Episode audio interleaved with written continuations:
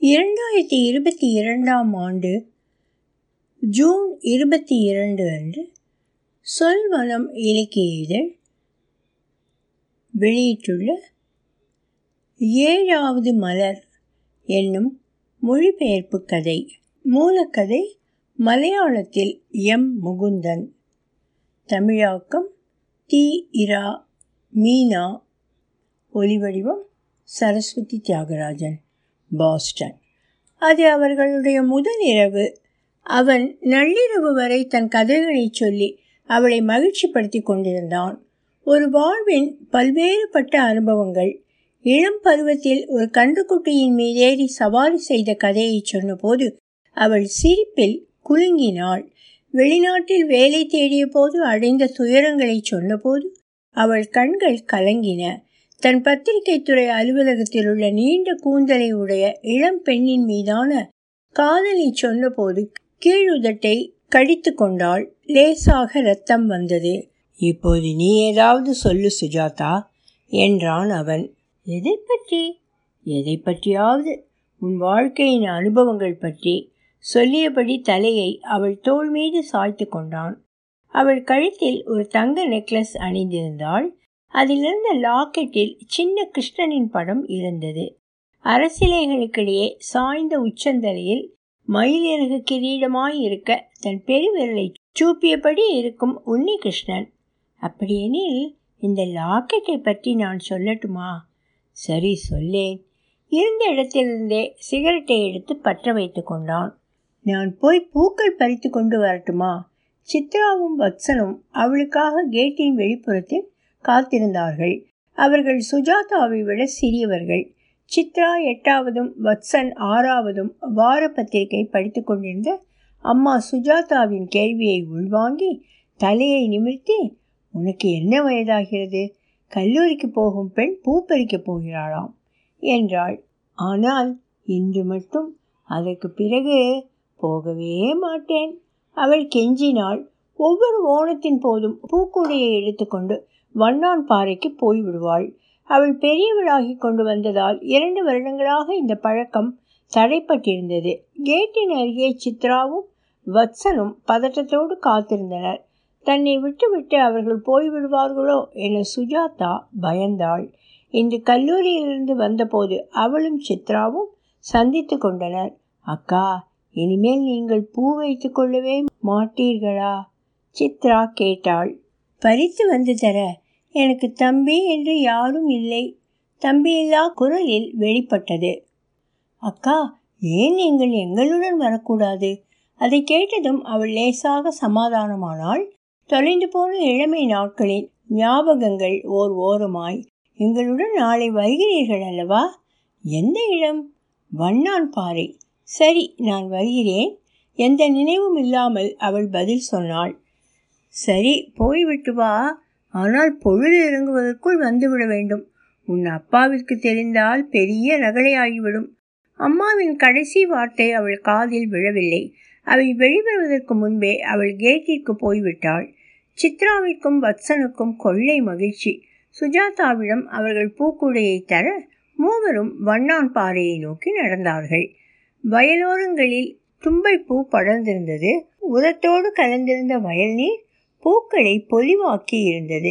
கூடையை சுழற்றி கொண்டு நடந்தபோது காலில் அணிந்திருந்த கொலுசுகளின் சப்தத்தை கவனித்தாள். பழைய நாட்களிலும் அவள் அங்கும் இங்கும் அலையும் போது அவற்றின் சப்தத்தை கேட்பாள். ஆனால் அவளுக்கு பத்து வயதாகும் போது அவற்றை இழந்தாள். நீ பெரியவளாகிவிட்டாய். இனி குழு இனி கொலுசு அணியக்கூடாது என்று சொல்லி அம்மா அவற்றை கழட்டிய போது அவளால் அழுகையை கட்டுப்படுத்த முடியாமல் போனது.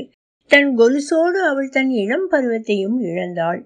அவர்கள் வண்ணான் பாறையின் அருகே வந்தபோது அவள் வேறு சில குழந்தைகளையும் பார்த்தாள். ஒவ்வொருவரும் கையில் பூக்கூடை வைத்திருந்தனர். வண்ணத்து பூச்சியைப் போல அவள் தும்பை பூக்களின் மீதும் குறும் பூக்களின் மீதும் பறந்தாள்.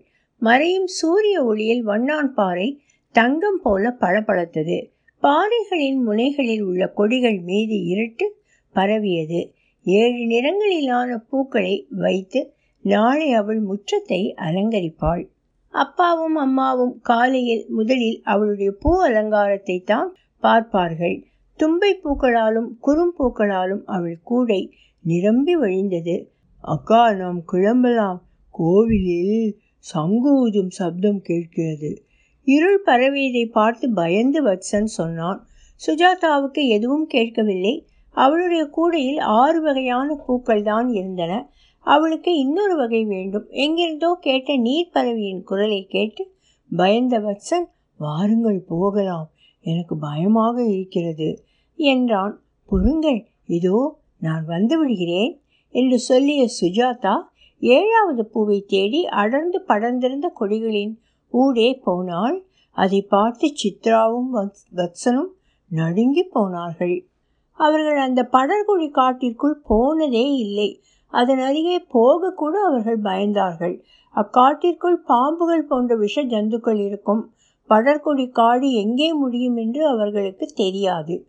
பல காலங்களுக்கு முன்னால் ஒரு தைரியமான சிறுவன் உள்ளே போனான். ஆனால் அவன் திரும்பி வரவே இல்லை.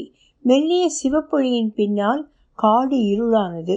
உள்ளே போன சுஜாதா ஸ்படிக பூக்களை பறித்து கூடையில் நிரப்பினாள். ஆனால் இன்னமும் அவளுக்கு ஏழாவது பூ கிடைக்கவில்லை. அக்கா வந்து விடுங்கள். எங்களுக்கு பயமாக இருக்கிறது. சித்ராவும் பத்சனும் கத்தினார்கள். பூ பறிக்க வந்த மற்ற குழந்தைகள் எல்லோரும் போய்விட்டார்கள். இறுக்கமாக பழந்திருந்த கொடிகளை தளர்த்தி கொண்டு சுஜாதா மேலே நடந்தாள். குத்திட்டு நிற்கும் முடியைப் போல அவளை சுற்றி தொங்கி சரிந்து நின்றன. சதுப்பு நில புல் கொத்தினூடே நடப்பது போல உணர்ந்தாள். சிறிது தொலைவில் படர்கொடிகளுக்கு மத்தியில் திடீரென ஒரு விளக்கு மின்னியது. அவள் கண்கள் பிரகாசித்தன. கொடிகளுக்கு மத்தியில் ஒரு கோட்டை அதன் சுவர்கள் தூண்கள் வளைவுகள் ஆகியன தங்க முலாம் இடப்பட்டிருந்தன. அந்த சுவர்களிலிருந்து கொடிகள் தொங்கின. உங்கள் வரவு நல்வரவாகுக என்று யாரோ உள்ளிருந்து சொன்னார்கள். அவள் பயத்தில் உறைந்தாள். உள்ளே வாருங்கள். கரகரத்த ஒரு ஆண் குரல். அவள் தயங்கி நின்றாள். திடீரென ஒரு பெரிய உருவம் கதவருகே வந்து நின்றது. மிகப்பெரிய உருவம். ஒரு அரக்கனாக இருக்க வேண்டும் என்று நினைத்தாள். இடுப்பில் சில தொங்கிக் கொண்டிருந்த கொடிகளை தவிர வேறெதுவும் ஆடை இல்லை. உள்ளே வா என்று அவன் சொல்ல அவள் மேலே நடந்தாள். அவளுக்கு அரக்கர்களைக் கண்டு ஒருபோதும் பயமில்லை. உன் பெயர் என்ன? சுஜாதா கல்லூரியில் முதல் வருடம் படிக்கிறேன். அவள் கையில் இருந்த கூடையிலிருந்து கை நிறைய பூக்களை எடுத்து முகர்ந்தான். நான் யாரென்று தெரியுமா? அரக்கனா? அவன் முகத்தை நேரடியாக பார்த்து கேட்டாள். இந்த காட்டில் இருப்பவன் இது என்னுடைய இடம். சொல்லியபடி முன்னே நடந்து கோட்டையை சுற்றி காண்பித்தான். உள் அலங்காரம் அவளை ஆச்சரியப்படுத்தியது. நாற்காலிகள் படுக்கை எல்லாமே பொன்னாக. தன் முன்னால் இருந்த நாற்காலியில் அவளை உட்காரச் சொன்னான். இந்த படர்கொடி காட்டிற்குள் வந்த முதல் பெண் நீதான். அதனால் நான் உனக்கு ஒரு பரிசு தருகிறேன். உனக்கு என்ன வேண்டுமோ கேள். அவள் கண்கள் விரிந்தன. லாக்கெட்டில் உன்னிகிருஷ்ணன் படம் இருக்கும் நெக்லஸ் வேண்டும். வெட்கத்துடன் கேட்டாள். இந்த ஆசை அவள் மனதில் நீண்ட காலமாக இருந்தது. பெற்றோரிடம் பல தடவை கேட்டிருக்கிறாள் ஆனால் எந்த பிரயோஜனமும் இல்லை. ஏற்கனவே உன்னிடம் வைரச் சங்கிலியும் நெக்லஸும் இருக்கின்றன. இன்னும் எதற்கு உனக்கு நகை? என்று சொல்லிவிட்டார்கள். உன் திருமணத்தின் போது கடவுள் இருக்கும் லாக்கெட் சங்கிலி வாங்கி தருகிறேன் என்று நல்ல மனநிலையில் இருக்கும் ஒரு நேரத்தில் அப்பா அவளிடம் சொன்னார். எப்போது என் திருமணம்? என்று தனக்குள் கேட்டுக்கொண்டாள். பிஏ படித்து முடிக்க வேண்டும். பிறகுதான் திருமணம் என்று அப்பா சொல்லிவிட்டார். அதுவரை நான் எப்படி பொறுத்திருக்க முடியும்? அவன் உள்ளே போனான். அவள் கேட்ட நெக்லஸை எடுத்து வந்து அவள் உள்ளங்கையில் வைத்தான். அது மூன்று பவுனாவது இருக்கும் என்று நினைத்து கொண்டாள். அவள் நெக்லஸை அணிந்து கொண்டாள். கொக்கியை போடுவதற்கு அவன் உதவி செய்தான். அப்படித்தான் அவளது வாழ்வின் உன்னதமான ஆசை நிறைவேறியது. கொடிகளை விலக்கி கொண்டு காட்டை விட்டு வெளியேறி அவள் வீட்டிற்கு வேகமாக ஓடினாள். ஏழாவது பூ அவளுக்கு கிடைக்கவில்லை. எனினும் அவளுக்கு கொண்டாட்டம்தான். அவள் அந்த அரக்கனை பார்க்கவில்லையா? கோட்டைக்குள் போகவில்லையா? நெக்லஸை பெறவில்லையா? உன்னிகிருஷ்ணன் சாய்ந்திருப்பது போன்ற படம் கொண்ட லாக்கெட் அவள் நெஞ்சில் சிவப்பு ரவிக்கைக்கு மேல் தொங்கிக் கொண்டிருக்கிறது. அவள் அதற்கு முத்தம் கொடுத்தாள். உண்மையை சொல். எங்கே போயிருந்தாய்? அம்மாவின் குரல் அச்சுறுத்தியது. பூப்பறிக்கு போனேன் என்பதை மறந்து விட்டாயா எங்கே பூக்குடை? மறந்து போய் அதை கோட்டையிலேயே வைத்துவிட்டு வந்துவிட்டாள். என்ன இது? அம்மாவின் கண்கள் அவள் மார்பில் நிலைத்தன யார் கொடுத்தார்கள்? உண்மையை சொல். உழைத்து துண்டுகளாக்கி விடுவேன். ஒரு அரக்கன். அம்மா அவளை வெறித்தாள்.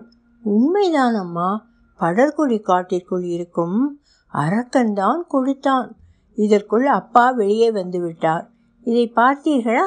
அரக்கன் கொடுத்தானாம். அம்மா விளக்கினாள். யார் அவன்? பெயர் என்ன? அப்பா கேட்டார். அந்த கோடீஸ்வர வீட்டு பையன் கொடுத்தானா? அவன்தான் உன் அரக்கனா? அப்பா பேசியதை கேட்டு அவளுக்கு வலித்தது.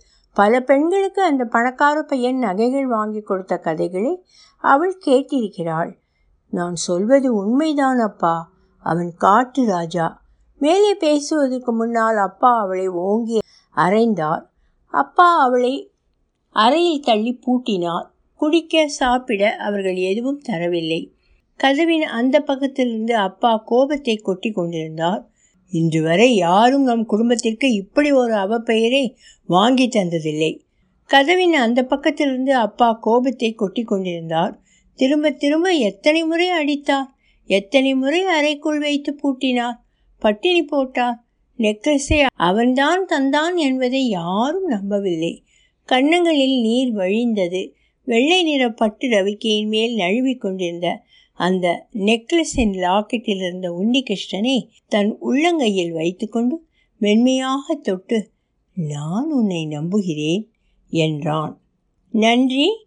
The seventh flower. The train that had wings selected short stories of M Mukundan French காலனியத்தில் இருந்த மையழி கரையோர நகரமான மாகேயை தன் பிறப்பிடமாக கொண்ட எம் முகுந்தன் மையழி கதைக்காரர் என்று அழைக்கப்படுகிறார். தெய்வத்திண்டே விக்கிருதிகள் ஆகாச தின சுவட்டில் டெல்லி ஒரு தலித் யுவதியுடே கதான கதா உள்ளிட்ட பதினைந்துக்கும் மேற்பட்ட நாவல்களும் நதியும் தோணியும் வீடு உள்ளிட்ட பத்துக்கும் மேற்பட்ட சிறுகதை தொகுப்புகளும் இவர் பங்களிப்பாக அமைகின்றன. சாகித்ய அகாதமி வயலார் விருது எழுத்தச்சன் புரஸ்காரம் உள்ளிட்ட விருதுகள் பெற்றவர். ஒலிவடிவம் சரஸ்வதி தியாகராஜன் பாஸ்டன்.